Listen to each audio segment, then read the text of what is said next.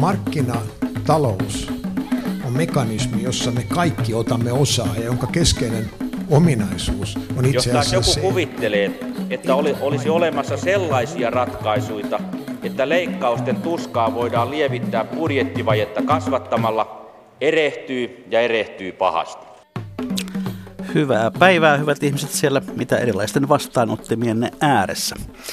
Eipä mennyt minulta hukkaan elinenkään päivän mittain opin jälleen jotain uutta ja se meni näin. Milleniaalit ovat pettyneitä yritysjohtajien kykyyn vastata yhteiskunnan haasteisiin. Lisäksi milleniaalit odottavat nyt erityisesti, että johtajat auttavat organisaatiot ja työntekijöitä valmistautumaan neljännen teollisen vallankumouksen tuomiin muutoksiin. Pohjoismaissa milleniaalien mielessä organisaation kulttuuri nousi palkkaa tärkeämmäksi sitoutuvat, sitouttavaksi tekijäksi. Ja sitten pitäisi vielä tietää, että mitä ihmettä ovat ne milleniaalit. No, ovat kuulemma vuosien 83-94 välillä syntyneitä. Että terveisiä sitten vaan kaikille milleniaaneille. Tiesittekö olevanne sellaisia? Sitä sanotaan, että viisas oppii virheistään ja tosi viisas toisten virheistä. Onko näin? Siitä puhumme tänään. Ensi viikolla julkaistaan jännittävä bisneskirja, jonka on, joka on saanut nimekseen Mahtava moka, uskalla, opi ja menesty. Sen perusteisiin voidaan kiteyttää näin, mokat ja virheet ovat erinomaisia ja tärkeitä oppimisen paikkoja niin yksilöille kuin organisaatioille, mutta epäonnistumisen pelko panee usein ennemminkin peittelemään virheitä kuin nostamaan niitä esiin, ja peitellystä virheestähän taas ei kukaan opi mitään. Kirjan takakannassa lukee, että kirjan ovat kirjoittaneet Mika Sutinen ja Mikko Kuitunen, jotka molemmat ovat tahoillaan välillä myös epäonnistuneet. Tervetuloa Mika Sutinen ja Kiitos. Mikko Kuitunen. Kiitoksia. Tämä ohjelman mukaanisen ihanuudesta on alkanut jo mukavasti mokaillen, nimittäin, ja jo ennen kuin ohjelma alkoikaan, nimittäin toinen päivän vieraista tuossa kertoi sosiaalisessa mediassa eilen tulevansa, tulevansa ohjelmaa, niin tosin sekä ohjelman nimi että, että lähettävä kanava olivat tuossa viestissä väärin. Ja tunti sitten tätä ohjelmaa mainostaessaan kanavamme rakastettava kuuluttelija, kuuluttaja kertoi taas puolestaan minun nimeni väärin. Mutta ennen kuin ryhdytään tässä enemmän epäonnistutaan, niin aloitetaan teistä kahdesta. Mites miehiä työ oikein oottaa? Mikä sun? Joo, kiitos. Mä, on, tota, mä, mä olin muuten se, joka teki sen, teki sen mokaan, nyt pakko, pakko tunnustaa tässä He, jos kirjasi alussa. mukaan, tunnustat sen Joo, heti avoimesti. Joo, joo mä, tota, mä oon tämmöinen pitkän linjan emeritustoimitusjohtaja. Viimeisimpänä olin, olin Mustia Mirin toimitusjohtajana ennen kuin sitten sit eläköidyin tuossa lokakuun ensimmäinen päivä. Ja tällä hetkellä mä oon seitsemän yhtiön hallituksen puheenjohtaja, on Vaaka Partnersin Industrial Partner. Ja se on tämä nyt sitten niin kuin tämän, tämänhetkinen elämäura. Niin moni kuuntelija saattaa muistaakin Mika Sutisen tästä ohjelmasta viime syyskuulta, jolloin puhuimme lemmikkieläinten ympärillä pyörivästä bisneksestä. Olit silloin viimeisiä päiviäsi, Mustia Joo. Miri, konsernin toimitusjohtaja. Millaista elämää on ollut Mustia Mirin jälkeen? No siis hy, hy, hyvä muutos, mainio muutos, että, että, että se 20 vuotta toimitusjohtajana oli, oli äärimmäisen hyvä aikaa. En, en, en varmaan siitä vaihtaisi kovin montaa päivää pois, mutta tuota, kyllä tämä muutos on ollut, ollut henkilökohtaisesti äärettömän tervetullut. Että mielenkiintoisia uusia tehtäviä ja, ja, ja niin kuin uuden tyyppinen tapa tehdä, tehdä liiketoimintaa. Paljon, paljon mielenkiintoista työtä, mutta, mutta taas niin kuin kokonaan uusi, uusi, uusi ura ja katsontokanta. No Mikko Kuitunen, nuori mies, mutta aika pitkä ura jo sinullakin takana. Mitä kaikkea olet tehnyt? Joo, eli ihanen milleniaaliksi itseäni pystyn laskemaan valitettavasti, että muutama vuosi liikaa, liikaa ikää, eli on, on tämmöisen ATK-putiikki Vinsitin, Vinsitin perustaja, perustaja 11 vuotta sitten perustanut tämän nykyisen listayhtiön, listayhtiön ja, ja, ja nyt parin vuoden tämmöisen maskottijakson jälkeen palaamassa kesäkuolusta sitten yhtiön, yhtiön toimitusjohtajaksi, toimitusjohtajaksi, että IT, IT-alalla vaikutan sekä sitten muutamissa hallituksissa yhtä lailla. No itse, mitä tuo Vinsit tekee? No Vinsit, Vinsit on tosiaan tämmöinen, me tehdään tämmöisiä moderneja ATK, ATK-ratkaisuja möhlimättömyystakuulla, eli erinäköisiä ohjelmistoja, vaikka nyt esimerkiksi mitä kansa, kansa Suomessa tietää, varmasti eniten, eniten on käytössä tämmöinen Hesburgerin mobiilisovellus, joka on yli miljoonassa, miljoonassa luurissa, jolla voi tilata kerroshamppari hätäisesti.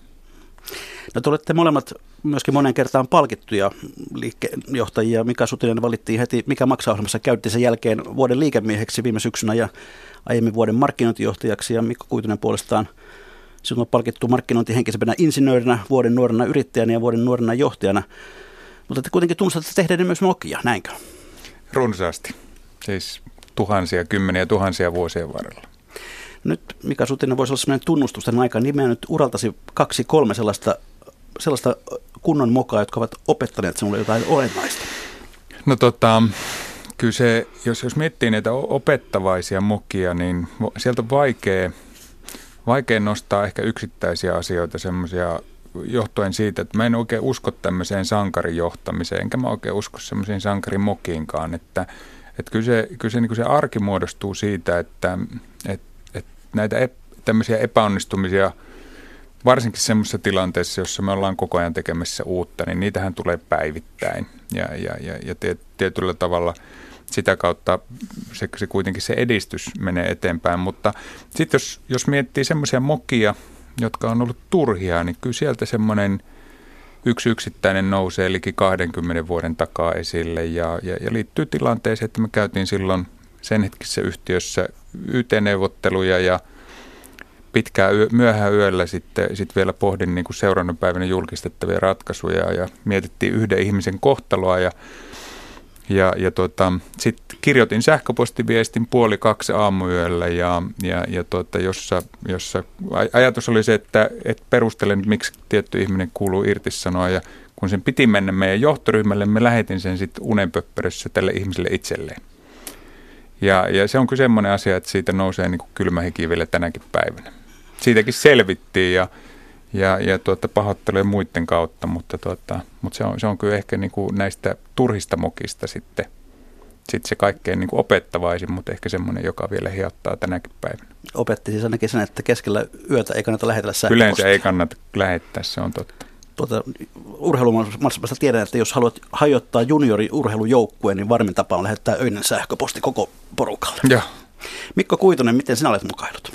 No varmasti monenlaisesti ja uskotaan vahvasti siihen Mikan kanssa, että mitä enemmän mokia teet, sun parempi, parempi susta voi tulla, jos sä hyödynnät ne. Ja sama, samanlaisesti, että hankala, hankala just nähdä semmoisia yksittäisiä, mutta yksi, yksi asia tulee mieleen, että mulla on ollut aika niin kuin pitkään niin kuin hyvin vahvana periaatteena, tai tosi tärkeää, että kenen kanssa tekee, tekee töitä, että on ollut tavoitteena, tai tehnyt paljon töitä sen eteen, ei tarvitse hankalien ihmisten kanssa töitä.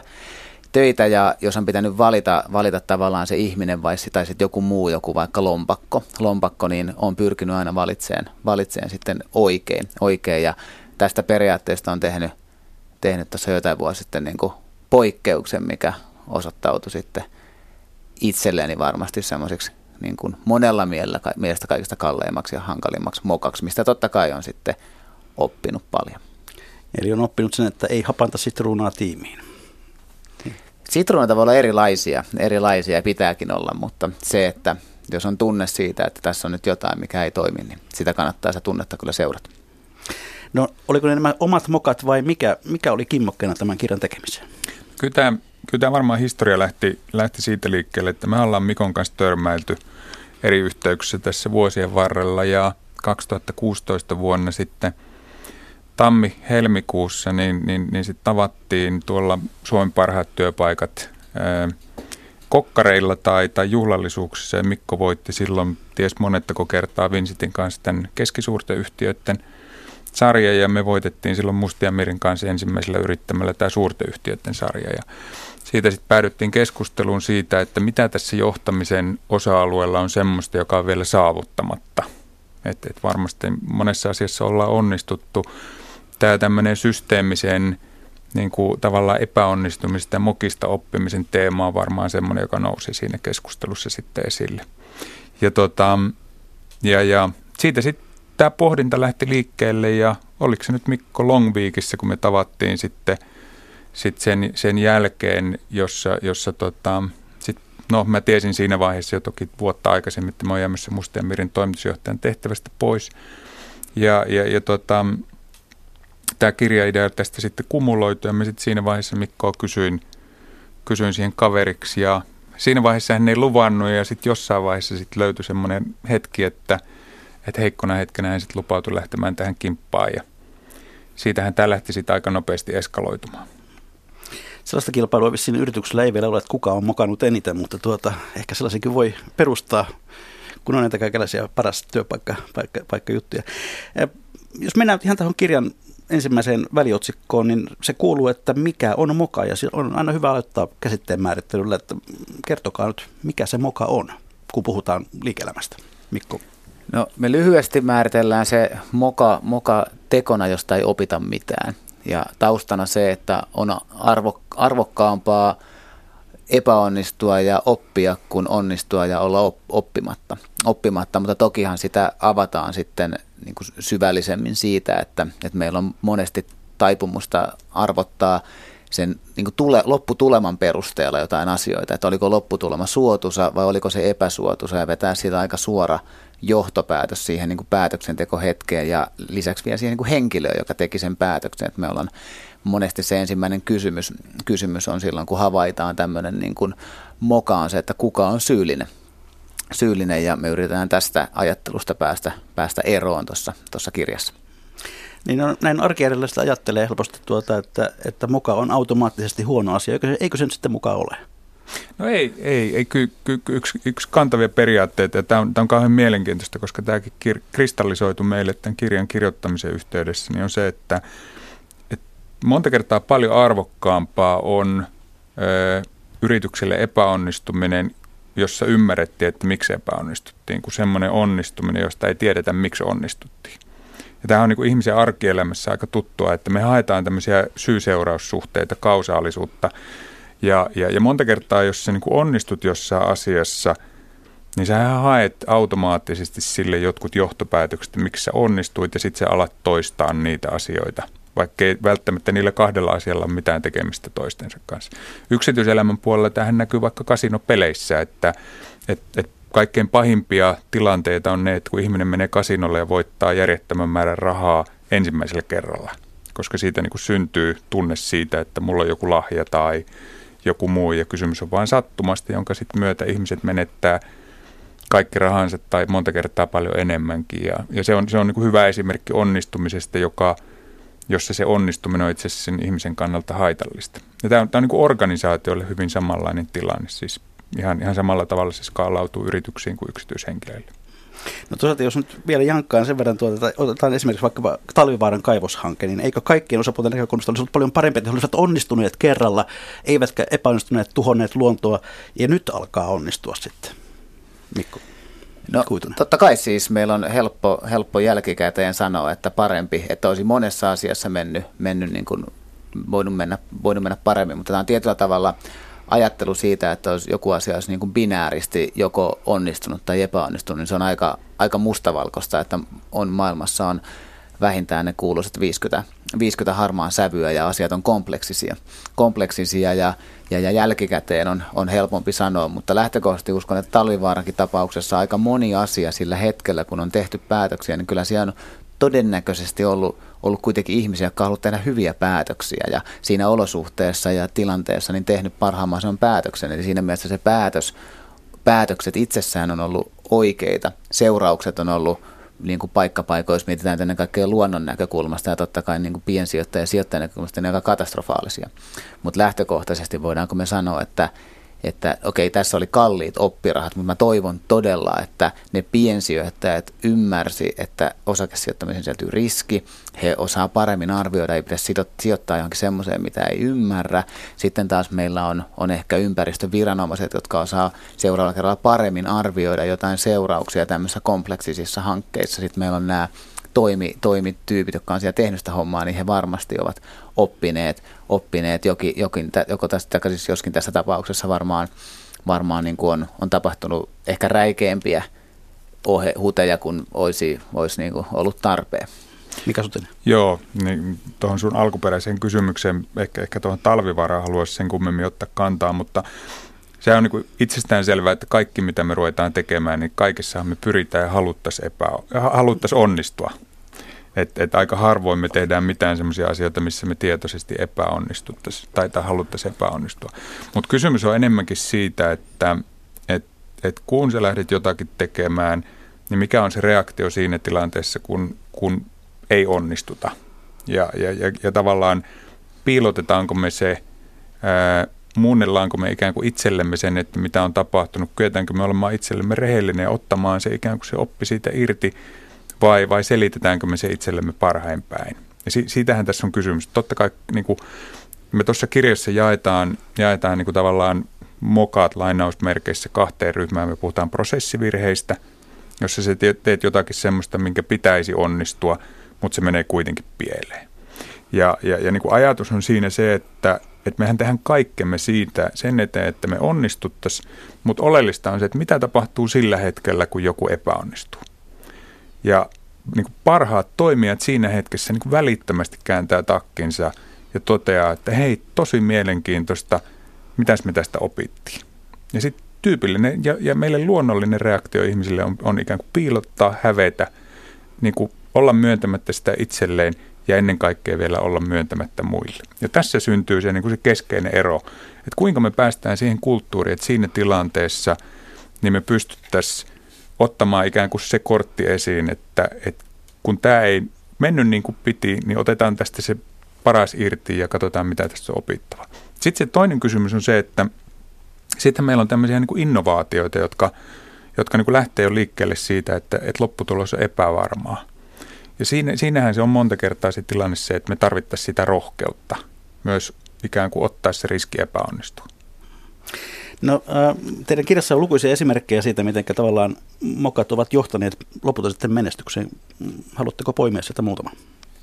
Mikko no, varmaan maailma, maailma on niin kuin täynnä ja klassikkoesimerkit, niin kuin penisilliinit ja röntgensäteet ja samppaniat ja kaikki hehkulamput, tämän tyyppiset niin kuin innovaatiot, että on lähdetty niin kuin pölyn, pölynimurit, pölynimurit ja tämmöiset näin, että lähdetty tekemään jotain ja tiedostaen, että Edison totesi, että, että hän, että kun kysyttiin, että kun oli tuhat kertaa hehkulamppu räjähtänyt, että, että miltä tuntuu olla tuonne epäonnistuja, niin hän vastasi, että, että miten niin, että hän on keksinyt tuhat tapaa, miten hehkulampu ei toimi.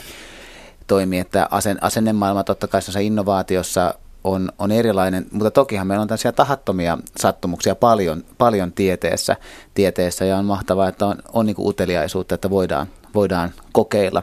Mutta taatusti myös ihan liikun, liiketoiminnassa toiminnassa, niin me ehkä ei tietoisesti myönnetä sitä, että, että me yritettiin tehdä tota, mutta sitten toi tapahtuu ja se olikin hyvä tai huono. Että jollain tavalla me halutaan hahmottaa se asia, että asiat niin kuin joku johtaa väistämättä seuraavalle stepille, että on, tulee semmoinen niin kuin järkkymätön kausali, kausaliteettiketju, ketju ja maailma ei toimi, toimi sillä tavalla, sillä tavalla, että ylipäätään olevan avoimempi sille, että, että niin kuin havainnoidaan sitä kokonaisuutta, niin edesauttaa oppimista. Te kirjoitatte myös, että on tieteellisesti todistettu, että mokaaminen kannattaa myös rahallisesti. Millaista näyttöä tämän tueksi on?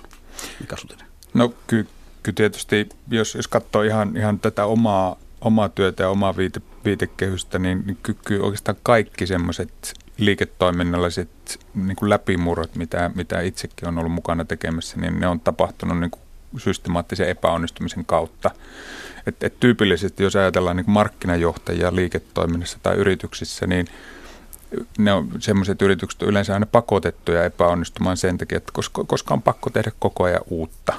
Ja, ja, ja nyt jos mietitään maailmassa olemassa olevia innovaatioita ja niin kuin tuossa puhuttiin niin kuin sankarijohtamisesta ja, ja, ja tämmöistä sankarimokienkin myytistä, niin mulla on aika vähän semmoisia esimerkkejä tiedossa, jossa voitaisiin todeta, että, että joku keskeinen innovaatio on tehty niin, että se on mennyt ikään kuin kerralla maaliin. Että siinä ei ole, niin kuin, ei ole sarjaa ikään kuin tämmöistä iteratiivista epäonnistumista takana.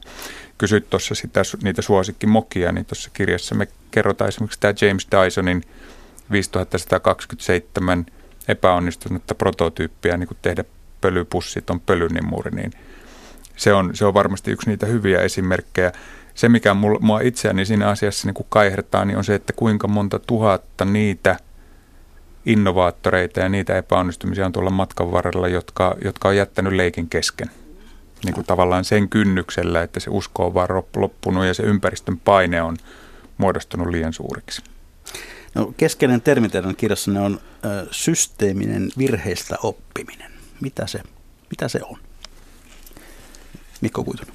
No se, se, sillä me tarkoitetaan sitä, että, että me pyritään rakentamaan, eli siinä kirjassaan kuvataan alussa aika voimakkaasti semmoisia meidän niin kuin yksi, siis henkilöiden käyttöjärjestelmän haasteita, jotka niin kuin tavallaan auttaa meitä auttaa meitä pitämään minäkuvan ehyenä ja sitä kautta hankaloittaa sitä, että voidaan olla rehellisiä omalle toiminnalle, uskalletaan tehdä asioita, voi tapahtua virheitä. Mutta sitten tietyllä tavalla siis tämä kirja kaikkinensa pyrkii siihen, että niin kuin organisaatiot, organisaatiotyypistä riippumatta pystyy paremmin, paremmin hyödyntämään niitä virheitä ja niistä syntymistä oppia kokonaisuudessa. Eli tavallaan se, mitä tuossa alussa sanottiin, että viisas oppii omista virheistään, tosi viisas, toisten virheistä. Eli rake, miten rakennetaan semmoisia systeemeitä, jossa, jossa relevantit opit automaattisesti toiminnallistuu siellä koko, koko organisaatiossa, ottaen huomioon sen, että yksilötasolla meillä on hirveästi esteitä niin kuin avoimeen, avoimeen virheiden hyväksymiseen ja niistä, niistä keskusteluun. Mä Joo, ja tämä, tämä, niin tämä systeema, systeeminen virheistä oppiminen, tämä on sen takia kauhean keskeinen aihe musta, musta ottaa tässä vaiheessa esille, kun me ollaan käyty tästä mahtavasta mokaasta niin kuin paljon keskustelua ja saatu paljon palautetta. Ja, ja aika monta kertaa niin kuin se pohdinta ja kommentit liittyy siihen, että jotenkin tehtäisiin niin kuin mokaamisesta hyväksyttävämpää, joka on tietysti jolloin niin kuin arvo sinänsä. Mutta kyllähän tämä kirja ja koko niin kuin tematiikka lähtee niin kuin tästä oppimisesta liikkeelle, koska totta kai se on niin kuin hyvä, että opitaan hyväksymään myös, myös niin kuin virheiden mokaaminen, mutta se keskeisin pointti on kuitenkin siellä taustalla se, että siinä on se systeemisen oppimisen niin kuin efekti, koska, koska oikeastaan ilman sitä oppimista, niin – se, se, se keskeinen osa siitä arvosta jää pois. No te esittelette tässä neljä tämmöistä ihmiselle luontaista käyttäytymismallia, jotka ovat haitallisia tämän systeemisen virheestä oppimisen kannalta.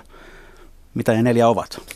Niin siis käyt, käytännössä tämä, tämä lähtökohta, tämä on kauhean mielenkiintoinen Tämä on ensinnäkin, jos, jos saa niin kertoa sitä prosessia, että kun me Mikon kanssa lähdettiin tätä kirjaa kirjoittamaan, niin me lähdettiin alussa kirjoittamaan kirjaa johtamisesta – kunnes me sitten oivallettiin, että jos me kirjoitetaan kirja pelkästään johtamisesta, niin tämä teema jää vähän torsoksi, koska siellä alla on aina yksilö.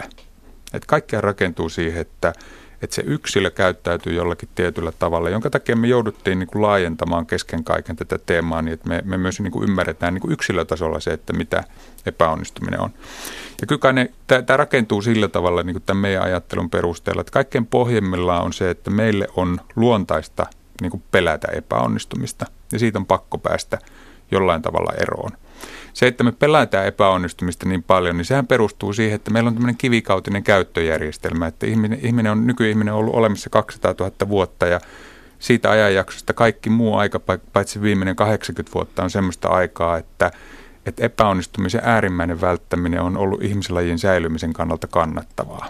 Et, et, nythän me on eletty hyvin lyhyt aika semmoista aikaa, että että jos me ei uskalleta kokeilla uutta, jos me jäädään paikalleen, niin sitten tavallaan niin kuin liiketoiminnallisesti ainakin kuolo korjaa. Mutta mut jos ajatellaan niin kuin 6 miljoonaa vuotta niin kuin ihmislajia tai 200 000 vuotta nykyihmistä, niin 99,96 prosenttia siitä ajasta on ollut sellaista aikaa, että on kannattanut äärimmäisesti pelätä epäonnistumista. Ja se on, se on kuitenkin evoluutio aika hidas. Että et se on niin kuin luontainen tapa ajatella. Sitten se toinen asia on se, se niin kuin no, tieteellisesti kognitiivisen dissonanssin termi, että meillä mieli suojaa meitä epäonnistumisilta, joka johtaa siihen, että jos me ei itse tunnisteta sitä, niin käytännössä meidän mieli selittää meille ne opat, omat ennustamiset niin kuin parhain päin. Kuvitellaan, että me ajetaan kolari, se oli mun vika, niin kyllähän mä siitä huolimatta, kun mä pidän itseäni hyvänä kuskina, niin on sitä mieltä, että sä varmasti teit jotakin väärin, joka johti siihen, että mä tein tämän virheen. Että et sen, sen asian myöntäminen on aika, aika vaikea. No sit, nämä on, nämä on niin kuin ne kaksi yksilötason niin kuin isoa porrasta, jotka meidän on, on niin saavutettava. Sitten tietysti organisaatiotasolla tulee se sama tilanne, että jotta ihminen uskaltaa tuoda, ää, jotta ihminen uskaltaa tuoda niin omat mokat organisaatiossa esille, niin se, sen, sen yksilön koettava olonsa turvalliseksi. Ei voi pelätä epäonnistumista, ei voi pelätä politiikkaa. Ja sitten se neljäs asia on ehkä se systeeminen taso. Se kaikkein viimeinen kysymys on se, että et, et sulla on oltava se, niin se systeeminen tapa tar- tarkastella sitä asiaa. On oltava vaste, on oltava mittarit, jotta ikään kuin niihin virheisiin on mahdollista palata. Ja jos, jos niin kuin viimeisen kommentin tähän teemaan kerron, niin hyvin tyypillistä organisaatiossa vaikka markkinointi on se, että, että meidän tehdään kampanja tänään,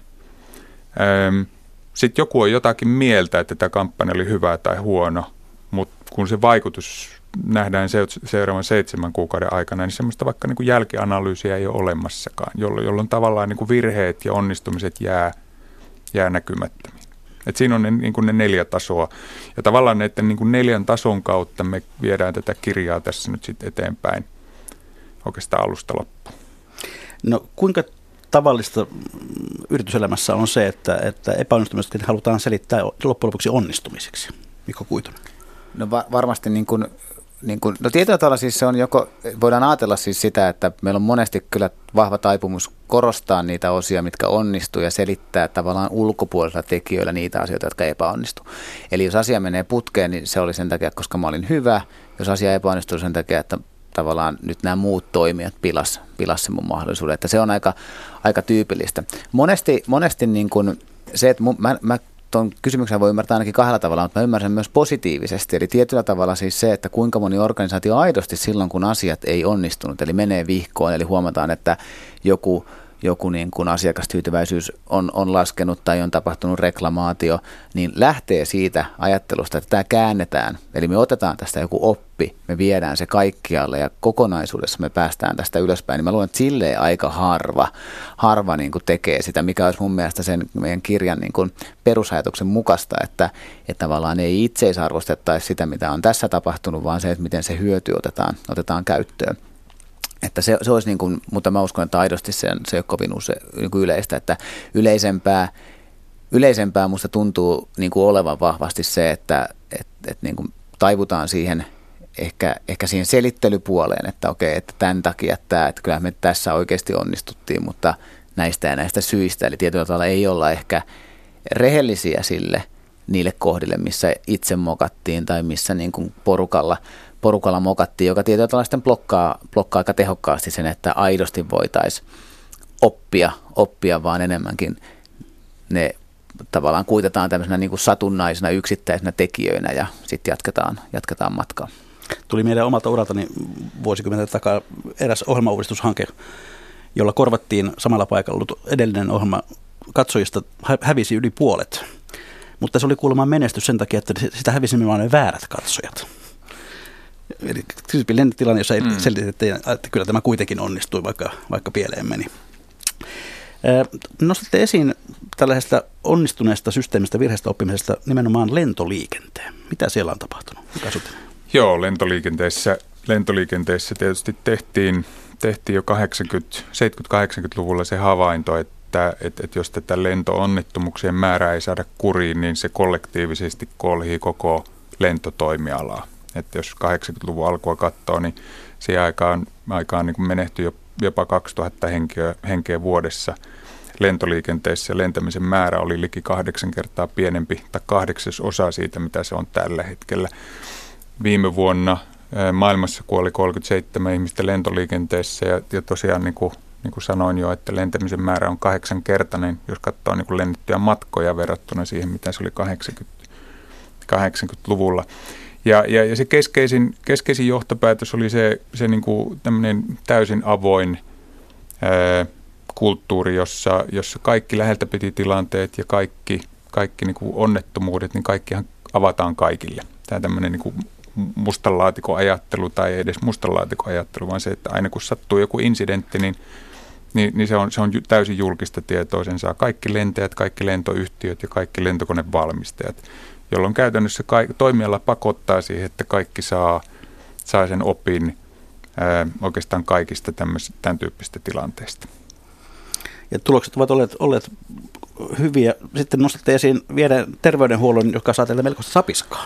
No joo, siis, siis no oikeastaan yksi, yksi keskeinen asia on se, että ei meistä kumpikaan ole terveydenhuollon asiantuntija ja jotenkin niin kuin, ehkä, ehkä niin kuin vahvalla empatialla heitäkin kohtaan he tekevät tärkeää työtä, että me halutaan nostaa terveydenhuoltoa millään tavalla tikunnokkaan, mutta kun se on yksi niitä toimialoja, joista, joista käydään paljon keskustelua, niin sen, sen takia me ollaan se nostettu tässä näkyville ja, ja, ja tota, onhan siellä valtava ero, ero kulttuurissa vielä tänä päivänä. Se on niin sanotusti käsityöläisammatti, standardit puuttuu ja se, se, se avoimuus puuttuu. Sinne sitä ollaan kiivasta vauhtia tuomassa.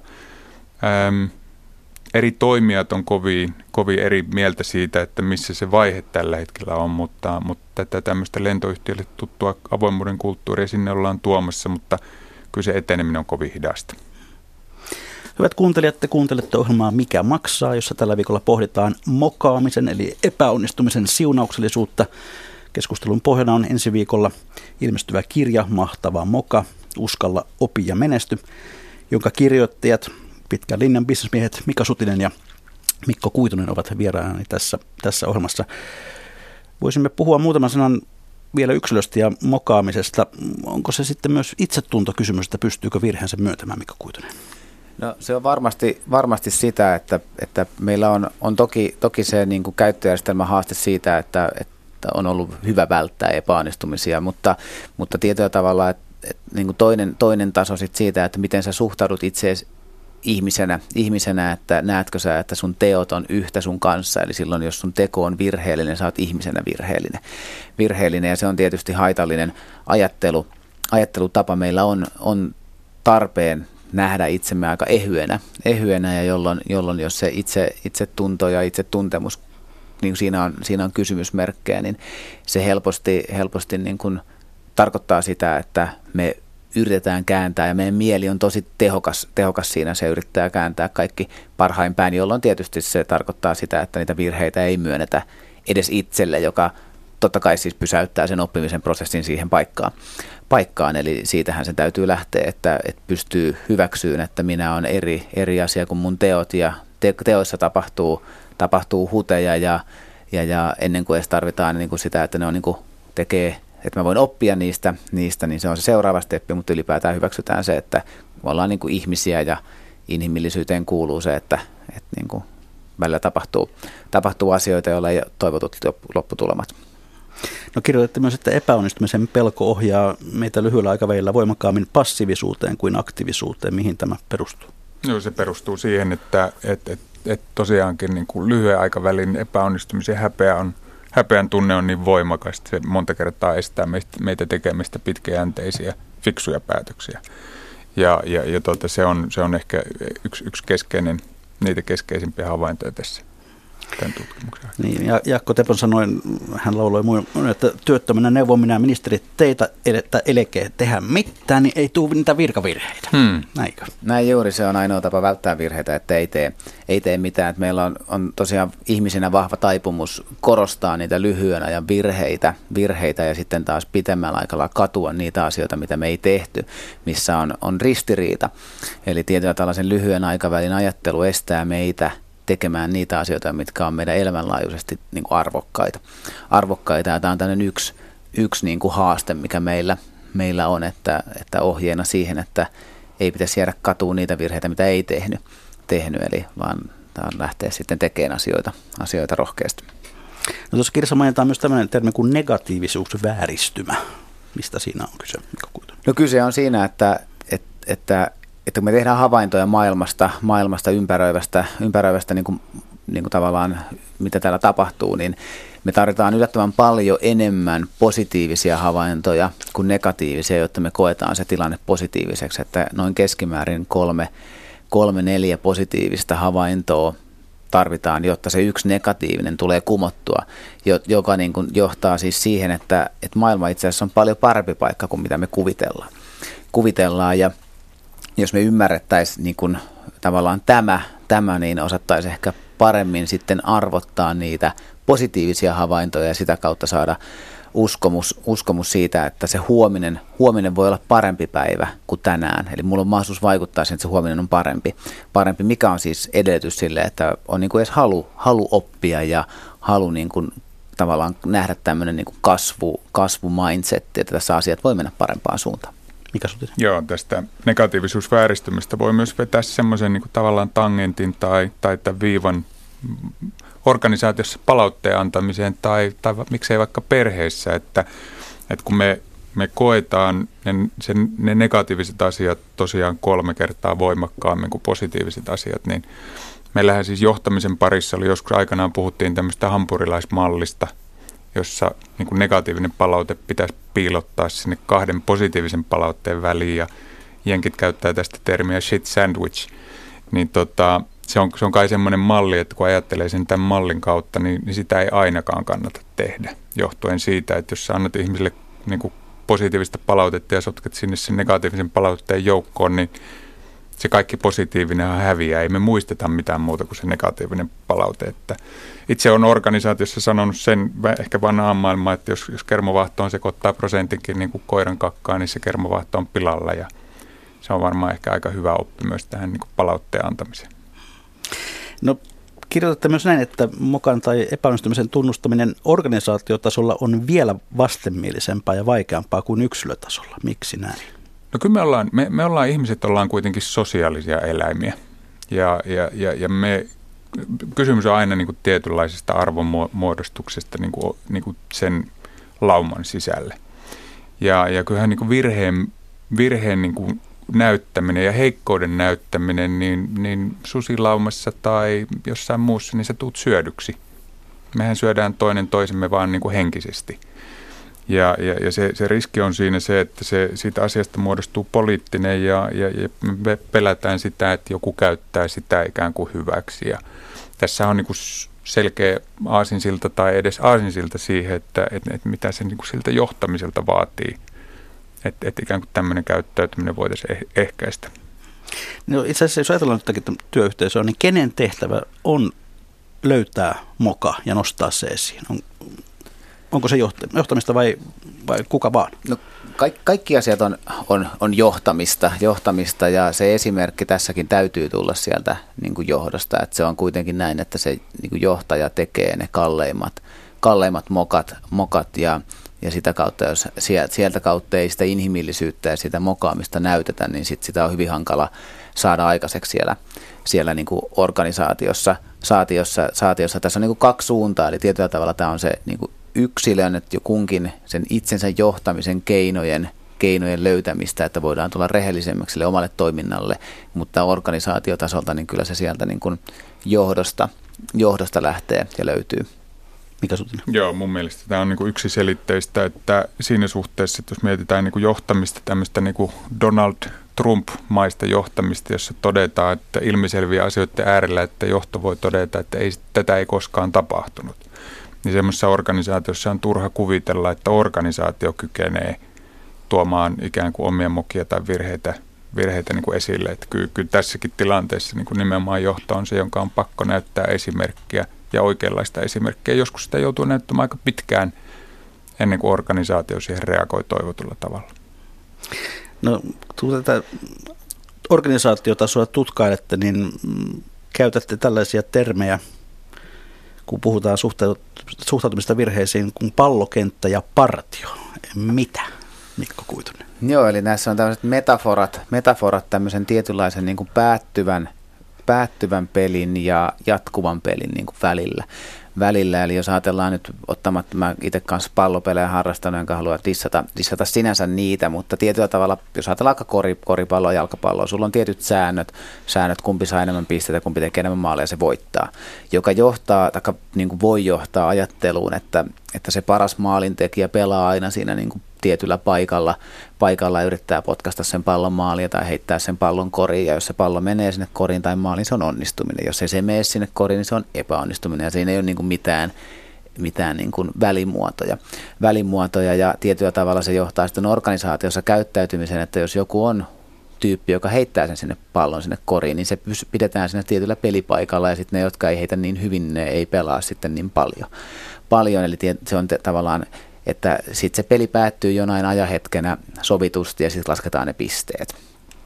Sitten taas partiossa, jossa on niin kuin mottona, että ole valmis, niin kuin ajatusmaailmana, että sitten kun sä oot jonkun asian oppinut, niin sen sijaan, että sä teet sen uudestaan, niin sitten sä etit vähän isommat saappaat, saappaat, minne sä hyppäät, siinä on joku sun vierellä tukemassa, sparraamassa sitä, että ne ei hierrä liikaa, ja sitten mennään taas eteenpäin, mutta ajatus siitä, että siihen menetelmään kuuluu pyörän keksiminen uudestaan, eikä nähdä sitä vaikka tietyn jonkun vaikka partioleirin järjestämisen näkökulmasta, että se olisi päättävä peli, että se leiri on se keskiössä, vaan siellä on niiden yksilöiden muodostaman systeeminen niin kuin oppiminen ja sen niin kuin ihmisen kehittyminen yli sen koko, koko niin kuin elinajan ja sen kaaren. Eli tavallaan se peli on, on jatkuvaa, jolloin, jolloin niin kuin suhtautuminen virheisiin – on hyvin erilaista, eli sieltä pystytään aidosti hakemaan sitä oppimista ja ymmärtää, että tämä ei ole, ei ole niin kuin paras mahdollinen tapa. No sitten organisaatiot, jotka toimii siis liiketoiminnan organisaatiot tällä tavalla, niin nehän etsii ihmisiä, jotka on valmiita hyppäämään siihen seuraavaan saappaisiin, ja ne saappaat voi olla ihan muualla kuin mitä vaikka hierarkiassa nähdään, joka, joka kannustaa ihmisiä, ihmisiä ottaan uusia taitoja haltuun ja kehittymään, ja organisaatio luottaa, että siitä on hyötyä myös sille organisaatiolle, joka on taas tämmöinen niin kasvun mindsetti, mikä sitten syntyy sekä yksilöön että siihen organisaatioon.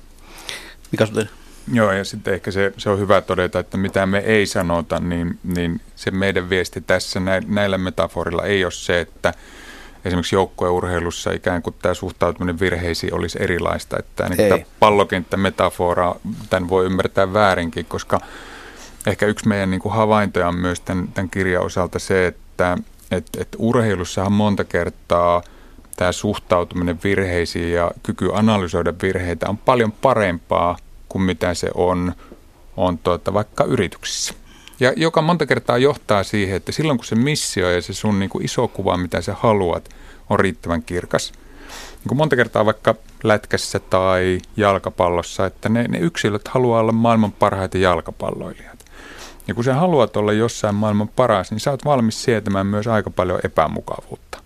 Jonka takia sä kykenet altistumaan itse sille, että sä oot niin kuin valmis ottamaan myös palautetta ja olemaan niin kuin raadollisempi niiden omien virheiden ääressä. Ja tätähän niin kuin organisa- yritysorganisaatiossa toivottaisiin myös, että se tavallaan se missio olisi niin kirkas ja vahva, että ihmiset olisi valmis sietämään sitä samaa epämukavuutta kuin mitä esimerkiksi urheilijat sietää. Niin jos nyt mennään urheiluun, niin tuota, sen voin kertoa, että koripallon historiassahan, siellähän virheen tehnyt nostaa käden ylös. Ja se tulee siitä, että alun perin lajissa ei ollut tuomareita, vaan itse Joo. tunnustettiin virhe. Ja sitten tuota, peli jatkui sen mukaisesti. Mutta ei, ei mennä koripalloon sen pidemmälle, vaikka sitä kaipaankin. Tuota, niin, yksi tärkeä asia, jotta päästään sitten siihen tilanteeseen, että, että virheitä uskalletaan nostaa esiin, ja, ja niitä ryhdytään käyttämään siihen, että niistä jotain opittaisiin, on se, että on, on riittävästi luottamusta.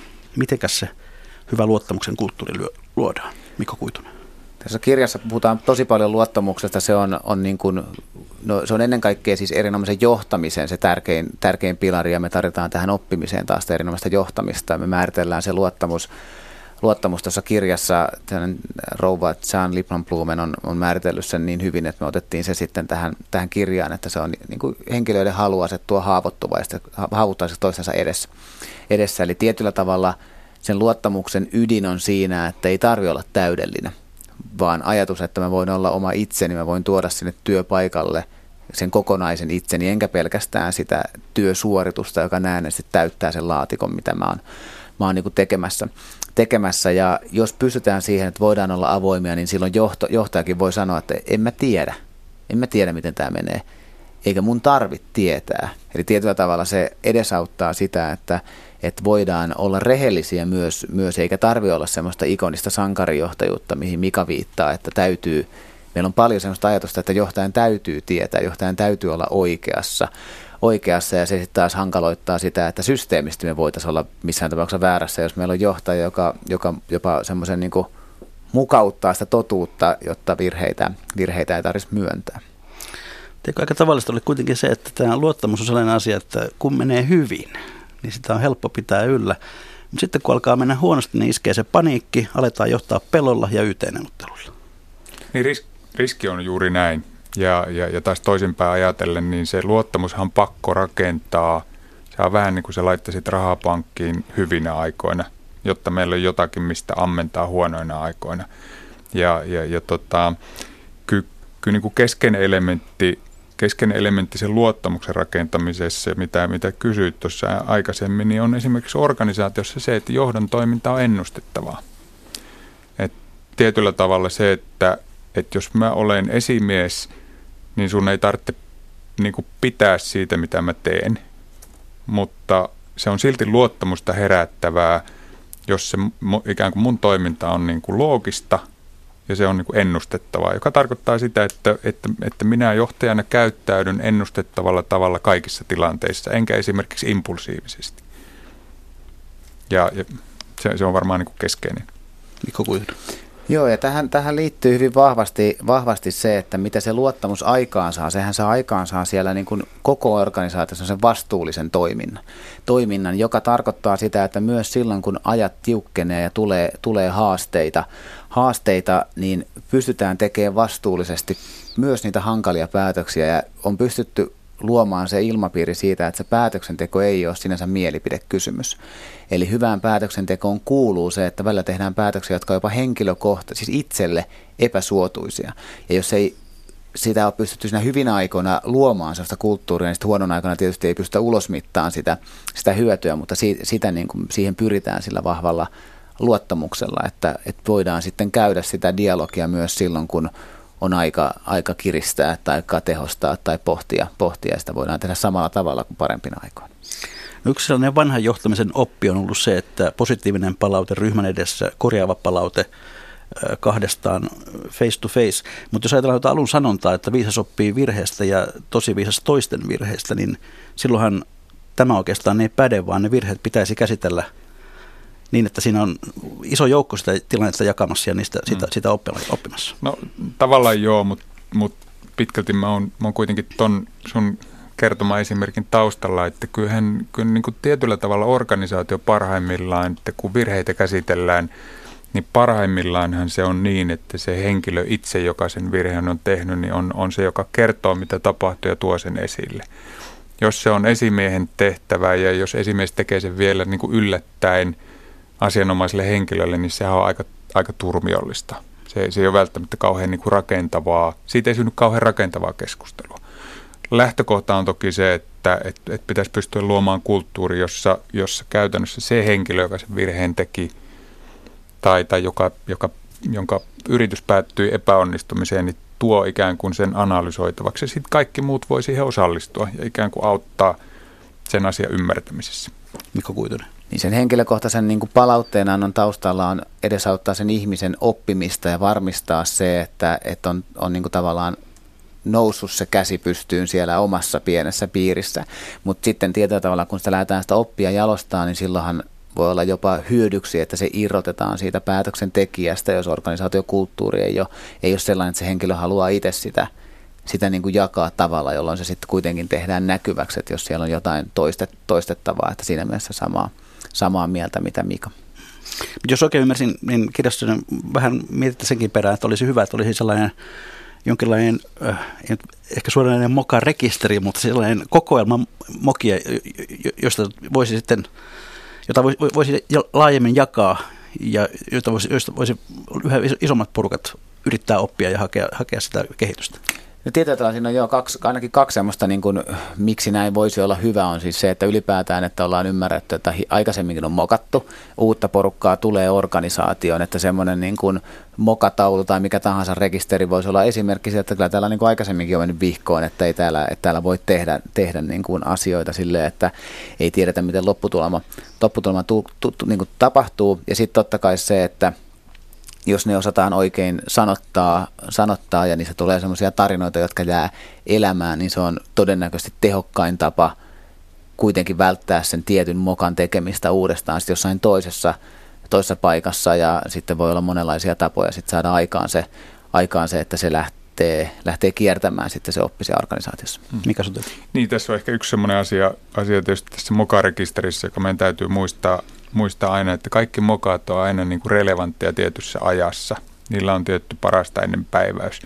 Niin kuin kaikilla onnistuneilla toimintatavoillakin on, että niistä aika ajaa ohi, mutta myös, myös, myös mokilla on, että, että jos, jos mä yritän tehdä jotain tänään, niin hyvinkin voi olla niin, että, että ympäristö ei ole vaan siihen vielä valmis. Jonka takia tietysti semmoista perimätietoa ei kannata organisaatio jättää, että, että kun teet näin, niin tämä ei ainakaan koskaan onnistu, koska se saattaa hyvinkin olla niin, että sä oot vaan liian aikaisessa. Mutta, mutta keskeistähän tässä on se, että me pyrittäisiin analysoimaan, ymmärtämään ja te- vetämään ne johtopäätökset siitä, että et, et, et, et, miksi joku asia ei onnistu. Vedetään näitä vähän yhteen sillä tavalla, että mm, kysyn teille tämmöisen kysymyksen. Miten te rakentaisitte sellaisen ihanteellisen työyhteisön, jossa tavoitteet ovat riittävän korkealla, tulosta syntyy, virheistä opitaan eikä niitä pelätä? Mistä se syntyy? No mä, mä siis lähtisin siis siitä, että olisi joku, joku syy, olisi sellainen selkeä, niin kuin, että tätä, tätä me ollaan tekemässä ja sen takia joku urheilujoukkueet on, mä yleensä vähän itse vierastan urheilujoukkueen ja liiketoiminnan niin kuin metaforaa, koska urheilujoukkue elää sitä kaudesta, kausi on kaikki kaikessa, kaikessa kun taas sitten yritysorganisaatiolla se ajanjakso on toivottavasti pitempi, kyllä se aika usein näyttää olevan kvartaali, mutta toivottavasti se on pitempi, pitempi. Mutta tavallaan joukkueella on joku tietty tavoite. Ja silloin kun sulla on se yhteen, yhteydessä sovittu tavoite ja sulla on yksilöt, jotka miettii, että mikä on mun arvo siinä tavoitteessa, niin tietyllä tavalla se on äärimmäisen hyvä lähtökohta. Koska sitten sit niin kun ajatus on siis siinä, että, että miten me voidaan toist, niin kuin toinen toistamme auttaa pääseen. Eli, mutta organisaatiossa, jos mietitään, niin mun mielestä hyvä lähtökohta on se, että jokainen tajuaisi, että primääri työtehtävä on auttaa toista onnistumaan. Ja jos jokainen tulee töihin tavoitteenaan auttaa jotain kollegaa onnistumaan siinä duunissaan, niin se myös edesauttaa siihen, että jos sä tänään jossain sun duunissa teet kämmin, niin sä, sä niin tulee ajatus, että hitto, että joku muu voi olla samassa tilanteessa. Tai joku muu voi olla niin tulevaisuudessa samassa tilanteessa, niin sulle tulee luonnollisesti ajatus siitä, että mä autan jotain muuta jakamalla tämän tiedon, joka tietyllä tavalla niin kuin tekee sen kynnyksen alemmaksi. Ja siellä jaetaan eri tasoisia, kun monesti kuvitellaan, että, että nämä mokat on jotain semmoisia, että no me rakennettiin nyt ydinvoimalla väärään paikkaan, se maksoi 10 miljardia. Niin nehän ei ole sellaisia, vaan ne on siis arjessa tapahtuu, että nyt mä etsin liian kauan tietoa tähän liittyen tai mä tein tässä vähän hätiköidyn päätöksen. Ja hyvät kuuntelijat, näin me olemme jälleen siinä kohtaa lähetystä, että on legendaaristen viikon talousvinkkien ja talousviisauksien aika. Ja ennen kuin nimimerkki Paavo Pihtarin vinkki pääsetään irti, niin päästään irti vieraamme. Mikko Kuitunen, millainen olisi sinun viikon talousvinkki tai talousviisautesi? No tänä, tällä viikolla tämä on ollut tämmöinen itselleni ajankohtainen aihe, mutta tavallaan verosta puhutaan paljon ja tavallaan ihminen voi olla perustellusti mitä tahansa mieltä niistä ja niiden järkevyydestä, mutta lähtökohtaisesti ne kannattaa maksaa. Mikä Sutinen? Joo, varmaan tämä menee tähän päivän teemaan, että, että, että kyllä oma, oma viikon viisaus on se, että jos, jos epäröit, että kannattaako uskaltaa, niin yleensä aina kannattaa uskaltaa, koska, koska meillä on, me, me aika monta kertaa annetaan myöten ikään kuin lyhyen aikavälin epäonnistumisen pelon myötä ja kun tavallaan pitkällä aikavälillä tutkimusten mukaan me harmitellaan sitä, että mitä asioita jäi tekemättä. Ja sitten Paavo Pihtarin pariin hän kirjoittaa näin. Jos haluat panna ruokamenosi kuriin, tee näin. Kerää kuukauden tai kahden ajalta kaikki ruokakaupan kuitit ja kirjaa jokaisesta ylös kaksi asiaa. Kallein ostos ja toiseksi tuote, jota ostit eniten. Kun sitten kuukauden kahden jälkeen mietit näitä kahta listaa, kalleimpia tuotteita ja eniten ostettuja tuotteita, mieti voisiko, voisit, voitko luopua jonkin tuotteen ostamisesta kokonaan tai vähentää sitä vaikkapa puoleen. Yksi vaihtoehto on myös etsiä halvempi korvaava tuote. Jos säästö ei tule tarpeeksi, kannattaa miettiä lisäksi toiseksi kalleimman ja toiseksi eniten tuotteen kohdalla poistamista tai vähentämistä ostoslistalta. Näin siis Paavo Pihtari. Kiitoksia Mikko Kuitunen, kiitoksia Mika Sutinen, Kiitos. kiitoksia kuuntelijat. Ensi viikolla puhutaan hinnoittelun psykologiasta, eli mikä maksaa, sitä ihmetellään jälleen viikon kuluttua.